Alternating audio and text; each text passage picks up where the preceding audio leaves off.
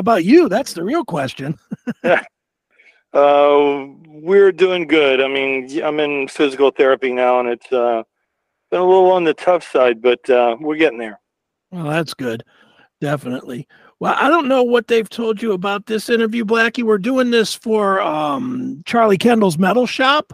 And they're going to cut it up into pieces. So I'm not going to do all the, hey, and here's another song and all that stuff. Right, so right. We'll just kind of conversational it along here. But I did want to start, if it's okay with you, with your health. You know, obviously you said you're doing better, but you know, the thing that sticks out for me just as a fan is the level of toughing it out that you were willing to do when you were obviously in pain on this last tour. For you, where is that line between personal health and not letting your fans down? I could be wrong, but the way I look at it, when you say health, to me, health is something that's different than injuries. Now, I understand that it's the same in a lot of ways, but I just look at it differently. So when somebody says health to me, I'm thinking, oh, well, you know, how's their lungs and their heart and all that. That's not been my issue. My issue is injuries. And it goes back really 10 years ago when I broke my right femur. And it's been a domino effect ever since, because I've had some phenomenal doctors, but I've had a couple that didn't know what they were doing. And those, you can have 10 great guys, but you throw a couple of bad ones into the mix, and it can really, really do some damage. So, you know, that's really where it is now. But as far as the way that I feel and my thought process of what goes on with that, you know, when you come from a sports background like I have, it's always like, you know, you let somebody beat on you with a brick bat, you know, and then you keep going. Coaches tell you, get up, you get up. Excuse me. So that's kind of the mentality. So a little bit of it is the sports background. You know, some of it is also, okay, you don't want to disappoint the fans that are coming, because when you're playing places that are, you know, sizable, you've got people that are not just living there locally coming to the shows. You've got people traveling from great distances a lot of times. And, you know, we've all been in that situation where, you know, someone couldn't make a show for whatever reason. So for me, I'm looking at it for all the above reasons. It's like, you know, it hurts a little bit, you know, just shut up, suck it up, and keep going. You know, that's that mentality you go with. Now, if that's not enough, I've also got this thing that it's a long word, and I can't even remember it, but I suffer from this thing where I don't feel pain exactly like everybody else. Okay. So it gets me in trouble sometimes, because what the average person might be doubled over in pain with, I feel it and it hurts, but I can keep going. It sounds real macho, but it gets you in trouble a lot of times. And it does more damage? Yes, because it's like, you know, if you put your hand in a fire and you're not feeling it, I mean, that's what pain is for. You know, so quite honestly, I don't know how much, because I'm never going to be able to compare it to anybody else. I don't know how much of it is, you know, this thing that I have. I don't know how much of it is mental. You know, all I know is just the body that I've been in all my life. And again, a lot of it is that sports mentality. It's just, you know, shut up, suck it up, and keep going, you know? Right. Well, and you know, you obviously did as much as you could on this last tour. And I know you've rescheduled some stuff for next year. Do you feel like the stuff that's rescheduled for next year is a definite, or yeah, too early to tell? No, we're good to go on that. You know, I mean, I've been, you know, given the green light on that, because the people that I'm working with now, basically, it's the doctors from the U.S. Olympic team. Okay. And these guys are the best. And it's pretty rigorous what they put you through, you know, but, you know, what you get on the backside. I would rather do this now, because we had long discussions about it before we did the surgery and going in to get everything tidied up once and for all, so we'll never have to go back and look at it again.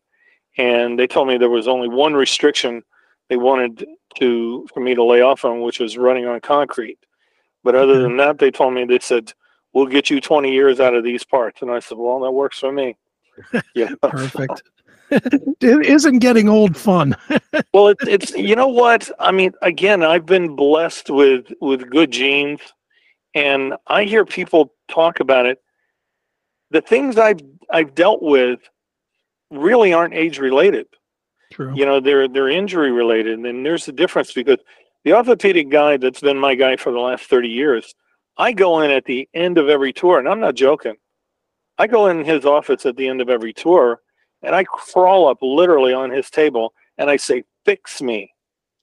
And he waves his magic wand over me, and he's been doing that for 30 years. So I don't see any difference now between what's going on now and what went on then. This has just been a series of more violent injuries. Right. You know, so that anybody at any age would respond to. But I would say this. I did learn a lesson about what this was like, because until you've suffered, I've heard of what's called nerve pain. Mm-hmm. I mean, we've all heard of it, but until you've experienced it, you have no concept of what it's about, because what happens is the spinal cord starts to get strangled or it gets infected, and that starts to leach out into your body. And there are no words to describe what that feels like. And there's really almost no amount of medication they can give you to stop it. It's pretty miserable. And the trick is try to get a hold of it. And my spinal cord, because of what had happened, again, this is a domino effect from breaking the femur. What happened is the spinal cord became, over a period of time, strangled in three places. And what that's doing is it's cutting off the signal to the muscles and all that stuff. So we went, and there's a guy here in Southern California, his name is Dr. Robert Watkins, and he's the foremost back specialist in the United States. And, I mean, every major league sports team uses him. You go in his office, I mean, jerseys all over the walls of guys' careers he saved. Wow. And, you know, he looked at it and he says, well, he says, to be honest with you, he says, for me, this is a fairly pedestrian operation. He says, we'll have you up and running in no time. And he went in and he did his thing, and I was in recovery. And he came in and he says, you're good to go. And I thought, well, he makes it look so easy, you know. But like I said, if you want the best results, you got to go to the best. That's right. It. It's that simple. Right, definitely. Well, speaking of the best, this is my transition here. Speaking of the best, we're going to change topics to the best box set of 2023. I'm going to argue the Seven Savage. Talk a little bit about this box set and how much input you had directly, like hands-on input into it, and what people can expect if they buy it. Well, I worked pretty closely with the label over it, because, I mean, those first seven, with any band, and I don't care who it is, whether it's us or just about any band you can name, that band makes its bones the first 5 years they're together. True. And almost every band fits that description. I mean, the great albums that you think of with any band come in that first 5 years. That's not to say that they don't do great work later on down the line, but those first 5 years usually is what cements them in people's heads and hearts. And so, and we're no different. You know, we fit into that same mold with everybody else. So these first seven records really come from those first 5, 6 years. And so, like I said, I worked pretty closely with the label because I wanted to make sure that it was represented correctly, because that is your legacy. And again, it's not just us, it's anybody that fit that description. Right. You know what, though, Blackie, and this is just my own opinion, but I would argue in your career that you've created as good or better records in the 2000s era. And I'll take that to the bank any day of the week, that those records are as good or better, but they're more thoughtful, obviously. Well, they're more mature. That's right. The thing. You know, I mean, because when we were doing, and I've told this story a million times, but it always bears repeating, when we were doing our first album, I came in the studio one day, and the engineer who was in there, he was one of those guys, he always had some crap going on. He was really funny. You know, it was great to be around. And I came in, it was a Sunday afternoon, and it was about 1 o'clock, and I was the first one there. Well, he was there also, but I was the first one from the band. And he was just not himself, the engineer. And after about 30 minutes, I said, "Hey, man, what gives? You know, I said, you're not you. Was something wrong?" He says, "I got a phone call earlier this morning. Marvin Gaye was murdered last night." Hmm. And I didn't know, but he had done a couple of records with Marvin Gaye. Okay. And I could tell he just needed to vent. So we sat on, we talked for over an hour. And the one thing that I came out of that conversation with, he says, you know, he says, when I was working with Marvin, he says, the one thing I learned from him, he says, you don't make records that reflect what you think is going on in the charts or what you think is hip at the time. You make records that reflect who you are at that moment. And man, it was like somebody took a branding iron and branded that into my forehead. And I never forgot it, because he's absolutely right. Because if you're going to have a real career, and again, this is for any artist, if you're going to have a real career that goes, you know, 15, 20, 30 years or more, what you're endeavoring to do is to take that audience on a lifelong ride. And the only way that you can do that with that audience is if they feel they're intimate with you. And the only way they're going to feel that they're intimate with you, you've got to let them inside your head. You got to crack your skull open and let them come around, walk around barefooted inside your head, right, to see what's there, the good, the bad, you know, the things that people don't want to talk about.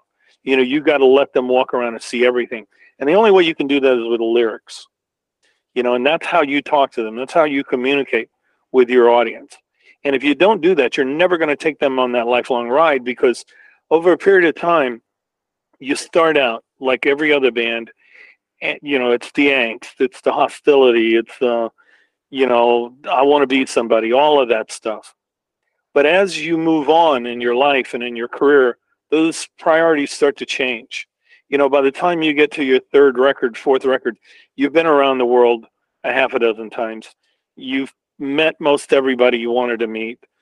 You've just changed. You know, you've become more sophisticated, and there's a level of maturity that goes with that. When I say maturity, I'm not talking about age. Right. You know, I'm just talking about world experiences. You know, so that goes along. It goes a long way into developing who you are as a person. And so if you're going to make records that reflect who you are, that's really the key. Because, you know, you wake up and you say, all right, what's moving me? What am I motivated by? Because I'm pretty average when it comes to that. You know, I have the same taste basically as most other people. You know, yeah, I'm an artist, but I don't think really like, you know, some avant-garde artist. You know, I'm just real average. You know, I like the same movies and same music and same food as most everybody else. So if I see something that moves me one way or the other, whether it's good, bad, if it motivates me enough to write about it, there's probably a lot of people out there that are going to be able to identify with that too. Sure.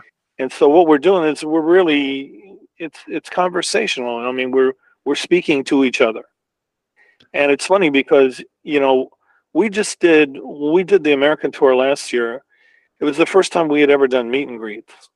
Right. And I have had it happen over the course of my career where people would come up and start talking, and they always talk from a perspective that like they know you. Right. And you're always at a disadvantage because you don't know them, but they know a lot about you because of what you've written.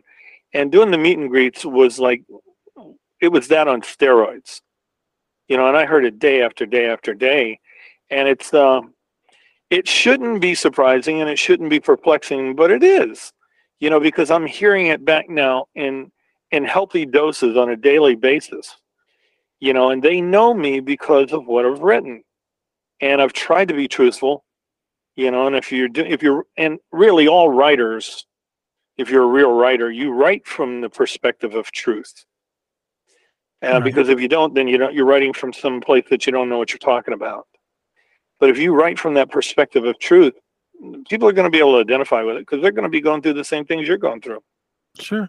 Was there a point, a specific point, I mean, where you decided that you wanted to write much more real world based and much less, you know, shocky, for lack of a better term. Because, you know, and you know this, the first two records, you know, The Ball Crushers and Animal and all that stuff, it's all shock. And then you all of a sudden came back with Headless Children, and it was like, wow, this is like a super deep, thoughtful, meaningful record. And that's sort of the path you followed pretty much for the rest of your career. Was there something specific that led you that way, or did you just... Well, you just hit the nail right on the head. It was Headless. That was the big change. Right. Because it was a series of events. It wasn't any one thing that happened, but, you know, I said a moment ago that, you know, by the time you're on your third or fourth record, you know, you've been around the world a bunch of times, and you've done all these things, you've experienced all these things, and it changes you. Mm-hmm. And, you know, you have to be deaf, dumb, and blind not to. I remember we did our first record. There's a song on it called B.A.D. Right. And this girl comes up to me and she says, I want to thank you. You saved my life. And I said, excuse me? And she goes, yeah, that song, B.A.D., that saved my life. Wow. And I said, okay. And it's like I'm standing there waiting for like more, you know. And right. she says, well, I was a really bad junkie. I had a really horrible heroin habit. So I listened to that song and it made me understand what I was doing with my life. And she says, I've been clean ever since. And I want to thank you for that. She walks away, and that terrified me. Wow. Because what she was saying to me was the very thing that I was trying to escape from, which was what I refer to as the R word, responsibility. Right. Because here I'm up here singing songs about my girlfriend's red high heel shoes, and I'm trying to escape it all. And this person comes up, and now B.A.D. has got nothing to do with heroin, sure, or drug addiction or anything, you know. But it was the way she interpreted the lyrics. Now, I've always written lyrics with a large dose of ambiguity, you know, where it gives the reader or the listener the ability to insert their own ideas.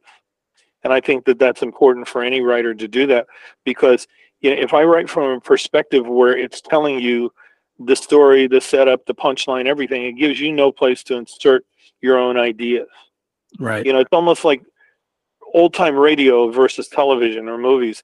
With old radio, your imagination gets to work. With television and movies, it's cut off a lot. You know, because the visual supersedes, and no matter how hard we fight against it, you know, we listen with our eyes and not our ears. All of us do that, you know. So, like I said, she's telling me all this, and I'm trying to escape it. But things like that kept happening over the course of the next 2 or 3 years. And as hard as as fast as I'm trying to run away from it, after a while, I just couldn't. And so you sit down and you think to yourself, who am I? Because when you've been on tour for 4 years, and it's record and a tour and a record and a tour and a record and a tour, you don't know who you are anymore. And you know, the label tells you, well, you got to make a record and you got to get it back out there really quick, because if you don't, you know, they're going to forget about you and da da da da da. Well, you learn quickly. The only thing that's going to happen is that if you keep making bad records, they will forget about you. So we took about a year to do Headless. And in that time, I sat down, I removed myself from music. You know, I moved out of LA, and I got a ranch, and I just sit and, you know, thought about who I am. And that was really where the change came. And because when I discovered getting away from touring, because that's such an institutionalized thing, because every day you have someone to tell you where to go, where to be, you know, what time to be on stage, when to eat, when to go to bed. You know, it's, like I said, it's very institutionalized. And when I got home, I took 6 months and I didn't do any of that. And who I discovered I was over that period of time was pretty revealing. And I had changed and I had grown and I didn't even know it. And so the things that I started to look at subject matter wise, when it came to write, I thought, I can't do that anymore. You know, I know the audience, and I understand it because I'm the same way to a large degree. But if you want a Big Mac, you know what that Big Mac's going to taste like before you ever get there. Right. You don't want to show up hoping for the Big Mac and it tastes like something altogether different. Right. Well, what I was doing at that point was I was saying to everyone, listen, I know you liked our version of the Big Mac, but I can't cook it anymore. You know, it's not who I am anymore. And I'm hearing Marvin's words in my ears. Make the records that reflect who you are at that moment in your life. And so, and I think, you know, you see that with most artists, you know, because not only are they changing and they're growing, but their artists is growing. I mean, their audience is growing as well. So you get to go on that lifelong ride together, and that's pretty cool. Sure. Do you regret at all trying to go back with Heldorado? No, because that was a direct reflection of KFD. Okay. KFD was such a dark record. Sure. Because Chris and I were both in a really dark place. You know, he had gone, Lita had divorced him, and I was with a girl that I'd been with for 3 years, and we split. And him and I both were just an accident looking for a place to happen. And that record was that accident. Okay. And when it was done, you know, I had exercised those demons in me. And when it was over, it was like one day the sun just came out, you know, and it's like, you know, I don't want to do that. What I just did, I want to do something else now. And Heldorado was that. Okay. Yeah. I mean, because I'm sure, you know, that criticism of you did a bunch of deeper records, and obviously Crimson Idol is in there, which is, you know, considered a masterpiece by so many of us. And then you went back the other way with, you know, Dirty Balls and stuff like that. It's like, ooh, what happened? You know? But it just goes to show there is a wicked sense of humor in most writers. Sure. And you maybe don't ever lose the core you. Right. And that was me revisiting that core you. And it wasn't like I was trying to do anything to capture the past. It's funny, you know, we're talking about this right now because we're working on a record right now. And if you would have asked me a year ago what that record was going to be, I would have told you it would have been more along the lines of Heldorado or our first record. Okay. But ironically, that's not what's coming out. And as hard as I've tried to steer it in that direction that I felt that I personally wanted to go in, that's not what's coming out. You know, so it's like, you know, we know as songwriters, when you work on a song for a period of time, you have to be smart enough to get out of the way and let it tell you where it wants to go.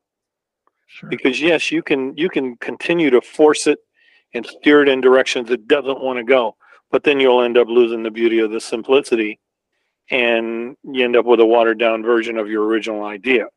Right. So you learn to get out of the way and let those songs go where they want to go, and that's kind of what's happening now. It's not finished, you know, so there may be some more morphing that goes on during the process, probably will be, but so far, that's where it's going. Excellent. Well, I can't wait to hear that. Yeah, me too. Well, let's go to a topic that you are well known for being a part of, but has all of a sudden become a super big thing again here in 2023. Let's talk censorship. Obviously, you know, the PMRC thing, that is, you know, 1A. When people mention you or Wasp, they talk about the PMRC, and and you were very vocal about it. Before we get into where we're at today, when you look back at that time, do you see anything at all, anything that the other side was trying to do that actually worked? Meaning, you know, they put the stickers on and it did nothing but drive kids like me to buy everything that had sticker on it. You know, they tried to make you say less stuff, and obviously you guys, once you had the sticker, it opened the floodgate to say more, you know, more stuff that the elite people considered bad. So do you think that in any way, shape, or form, what they were trying to push you to took hold at all? No. Okay. Because it didn't come from a place of sincerity. They tried to, you know, it's the old Charlie Manson line, get them with sincerity. It gets them every time. You know, so in other words, it's that pimp mentality of how to get in and manipulate people's thoughts, you know, and try to get them in with what you're telling them is a good idea. But ultimately, their motivation was what found them out. And when it first started, we were too young to really understand what it was all about. But they quickly put us in the eye of the hurricane. And then all kinds of bad things started happening to us, death threats and get shot at and all of that. You know, we became educated very, very quickly. And I think it was Indianapolis. This girl came in and interviewed me. And this was like 87. And she had worked for the PMRC at one point. And she was, at this time I was talking to her, was a journalist. Okay. And she goes, she brought in a cassette tape. She goes, I got something I need you to hear. And she played this cassette tape for me. And on it were Susan Baker and a few of the others talking about what their real motivation was. And their motivation was not to get stickers on records. Their motivation was to get Al Gore a platform to then run for president of the United States. So they were trying to create, you know, a political profile for him to, because what better way to get attention if you're a political candidate, you know, a Southern caricature, which is what he was. What better way to get attention than to go after an attention getter? I mean, this is McCarthyism, you know, it's no different. Richard Nixon did it. All these witch hunts that went on in DC for years. You know, it's the same, you know, wolf in the sheepskin's clothing. You know, we see it over and over and over. But they come to a generation who's not heard it. So this thing comes around once every 15 years. Right. The generation hasn't heard it. They haven't heard the same old lies that come out of it. So it sounds pretty good to them because it sounds sincere and genuine. But the motivations behind it have nothing to do with that. We're in the same pattern right now as we speak. The organizations that are telling you that, whether it's wokeism, whatever it is, the crap coming out of the colleges today, you know, that try to limit speech. Let me tell you something about free speech. I don't care what you say. Sure. You know, I'm part Jewish. I'm part Native American Indian.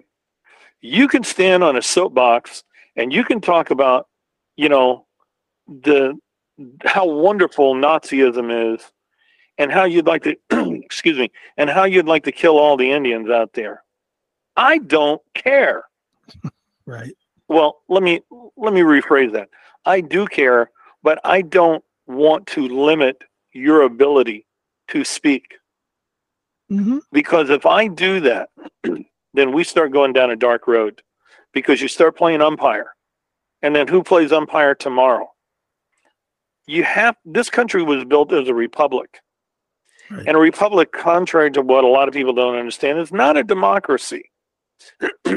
But what you have to do to create a republic, you have to have a certain amount of faith in the people. So in other words, if you have a guy that's spewing a bunch of hatred on a street corner or on a soapbox, you have to have faith in your fellow Americans that this guy's a lunatic, and the vast majority of people are going to find him out and not follow him. Right. But what happens is when you start limiting that speech, then, like I said, you take away the ability of the people to decide for themselves, number one, who's crazy and who isn't. But even more dangerous than that, you start appointing these umpires that tell you what you can and cannot say. And it's extremely dangerous. And you've heard it a million times, but it bears repeating. You know, our system is not set up for popular speech. It's set up for unpopular speech. Right, right. No, you're right. And so, and the scariest thing about it, one of the scariest things, there's a million scary things about it, and I'm with you. Say whatever you want. I don't care. But what scares me the most is when I look at it now, what are the people with the most radical thoughts doing by being pushed out and, you know, losing jobs and losing banking and everything else that's starting to happen with this? They're just going underground. And look, I'd rather know that that guy hates me than wonder. You know what I mean? You know, I'm thinking of a situation. I was talking about a guy standing on the street corner, you know, spewing Nazism. You know, just prior to America getting involved in the Second World War, there were Nazi rallies being held in Madison Square Garden, and that place was full. And you say, how could that happen? You know, and if people listening to this don't believe me, go on YouTube. You'll see it. Mm-hmm. You know, I mean, these people were, I mean, you know, they're touting how wonderful, you know, that their system is going to be under a dictator. Well, they didn't call it a dictator then, but, you know, this thing in the praises of Nazism. And you say, well, how could that have happened just prior to the Second World War? Believe me, folks, it did. But the difference was the vast majority of Americans were smart enough to see through it. You have to believe that the people around you have a little bit of intelligence. Because if not, you know, the old thing, if you don't stand for something, you'll fall for anything. Right. You know, well, that's what this is. And it's just a big, giant version of that now. Yeah, it is. I'll tell you, the more, you know, on some of my shows that I do, we talk about it all the time about every day there's something. Every single day there's something that you'll see on news, on some semblance of news, that just makes you think, what world am I living in? Because it doesn't seem like anything that could possibly happen in the reality that we all grew up in. You are 100% correct, sir. It's just scary, but all right, let's move off of that because now it's getting ugly. But let's go to a happier topic. One of the things that Charlie does on his show is he has a segment called Star's Choice, where he asks the artist to pick their favorite song from their catalog and tell us what makes it a favorite for you. Ooh, you're asking me to pick my favorite kid. Yeah. You know, it's only 150 to choose from, right? Yeah, right. Ooh. Do we really have to do this? I mean, it's like, wow. But do you have one that you like to play more than others, or? Yeah, but it's going to be transient because it's what we were doing at the moment. So to say that it's a true representation of the thing that I like the most, it would be difficult. I mean, I'd have to give you two answers. It's okay. The only way I could limit it, because we, on this last tour, we were doing The Flame from the first album. We had not played that song since the very first tour we did. So we hadn't played that song in 37 years, 38 years or whatever. And it was really fun to play it again. I mean, that song kicked ass, and I forgot how good it really was. But overall, if you had to ask me to narrow it down for live, I would say The Great Misconceptions of Me. Because with the orchestration that song has, there are moments in the song where I don't sing, and I'm able to kind of just step back and listen to that orchestration. And I'm here to tell you, there's a part where I'm not singing, and I get off the microphone and I move. I get as close to the front of the stage as I can, so I can hear what's coming out of the PA, and to hear it's this magnificent monstrosity that comes out. And it's like I said, for me, it makes the skin, or make the hair stand on the back of my neck, you know, every night we do it. So for me, that would be certainly the most fun to play live. Sure. Well, the correct answer would have been The Last Redemption, but that's just my opinion. Well, could be.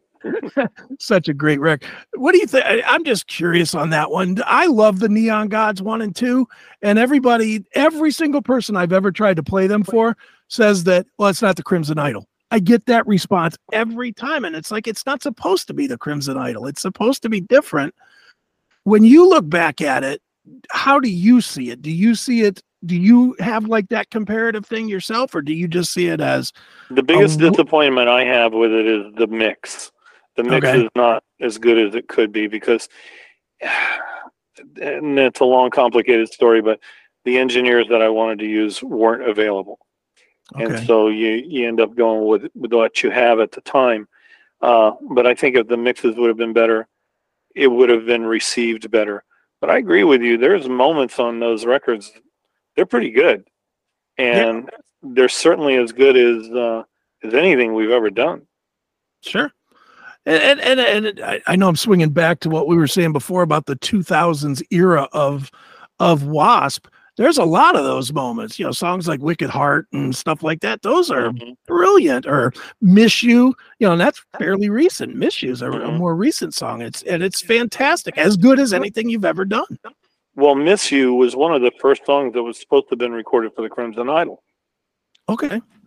You know, so there's a reason it has a little bit of that feel to it, because it was mostly, the majority of it was written at that time, but we were, you know, Capitol Records, or EMI rather, and their infinite wisdom was putting pressure on me to get that record finished, and I was just running out of time. And so what I did is I cobbled together enough songs to make sense out of the story, because I had to really pay honor to the story, and I couldn't just throw, you know, a bunch of things out there that didn't make sense. So Miss You, because it was not finished, was not life and death that it'd be on the record. It bothered me that it wasn't, but you know, it just, you know, if I had to say the one thing about the Crimson Idol, I think part of the reason it did what it did and had the effect that it did on people was, there's this simplistic beauty to it. It's a story about a boy looking for love, and he doesn't find it. Now, if you want to dig through the layers, it's enormously complicated. But if you just want to look at it on a surface level, it's very simple. And so for that, those reasons, like I said, if you want to get into the complex nature of it, you can, if you so choose. I mean, there's all kinds of riddles written in the lyrics and things like that, and I did it purposely. It's for those who want to get into the complexity of it. But if you want to look at, you know, on the surface, you can do that too. So again, it's written in multiple layers. So whichever layer you'd like to go to, or whatever mood you're in, you know, it's there to have. You know, and I think from the listener's point of view, you know, I keep talking about the beauty of that simplicity. I think it should be like that, because a lot of people, I would say probably most, don't want to get into how complicated something is. You know, if they have to think about it too much, you know, it strips away that beauty of that simplicity. And that's okay, you know, because like I said, if they want to view it on that level, then fine, it works. You know, the trick was, as a writer, does it work on all the different layers you want it to? Like the old decoder ring you used to get in a box of Cracker Jacks. You look at it one way and you see one thing tilted a little bit different. You see something totally different. And that's what I was trying to do with that record. Sure. Well, it's obviously a classic. And do you look at it the same? I know, you know what fans think about it. There's so many fans that say it's the greatest concept record ever. They put it A-B with Operation Mind Crime. Is it even fair for you to do that, since you're way too close to it to objectively evaluate it? It took a long time. When the record first came out in 92, there used to be a magazine over in the UK. It was called Rock World, and it was like their version of Rolling Stone. And they did what was their list of the top 20 conceptual records of all time. Sgt. Pepper was number 1. I think The Wall was like number 3, you know, and they went on down the list. Crimson Idol was 19. Mind Crime was 20. Okay. And I don't care where you are on that list, just to be on that list, you know, was a big deal. But at the time, honestly, I thought Mind Crime was a better record. Okay. Over the years, I've learned, because I've been able to get away from it somewhat now, I see it differently than I did. I don't see Mind Crime as a better record now. I just see it as different. Right. You know, they're both, you know, pick your whichever one. You know, it's a coin toss, I think. But they're just two different ideas coming from two different places, and I think they're both equally good. No argument here. I own them both, so. You know, simple. Well, Blackie, this has been fun, man. What am I missing that you want fans to know, you know, as you get more healthy and get back on the road and get us a new record? I'm walking, and that's a big bonus, so I'm happy, you know. Very good, man. No, it's just, you know, hey, you know, like I said, I've been, my dad passed away a few years ago. He was 92, and I have his same constitution. You know, you can beat on us with bats and we just keep coming, you know, and it's like, so I'm just really blessed to have this constitution. You know, what I was talking about, the idea of health, I don't see injuries as health related. They're different animals, you know, and injuries are usually what you choose to do to yourself, you know, and he was like that. And I followed suit, and but he, you know, he was like the Energizer Bunny, man. He just kept coming, you know. And sun doesn't fall, you know, that apple don't fall far from the tree. Right, definitely. All right, sir, real quick before I let you go, they asked me to get one ID from you, and it's kind of long. So it's just, hey, it's Blackie from Wasp, and you're listening to Charlie Kendall's Metal Shop, the only show with teeth. Ready? Yep. Hi, this is Blackie Lawless from Wasp, and you're listening to Charlie Kendall's Metal Shop, the only show with teeth. Look at this guy. You are a pro, sir. I've done a couple. I guess so. I'm probably a million at this point, but well, dude, it's always great to catch up with you. Thanks, Chris. I sure appreciate you taking the time, buddy. And obviously when the tour comes back around, or the album, or both, we'll do this again. All right. I'll be ready. All right, Blackie. All right. Take care now. All right. Take care, man. Bye-bye. Bye-bye.